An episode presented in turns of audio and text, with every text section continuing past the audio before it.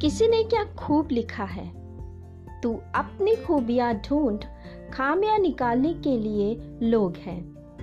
सपने देखने ही हैं तो ऊँचे देख, नीचा दिखाने के लिए लोग हैं। अगर बनानी है तो यादें बना, बातें बनाने के लिए लोग हैं।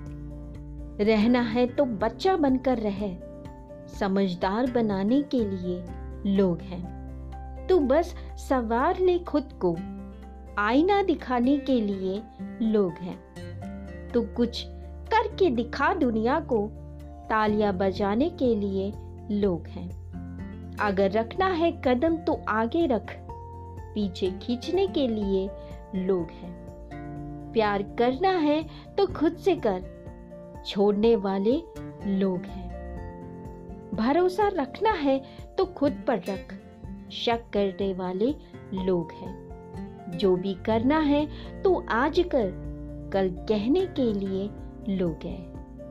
Hello guys, it's me Deepa और आप मुझे सुन रहे हैं मेरे शो में, जिसका नाम है इमोशनल फीलिंग्स।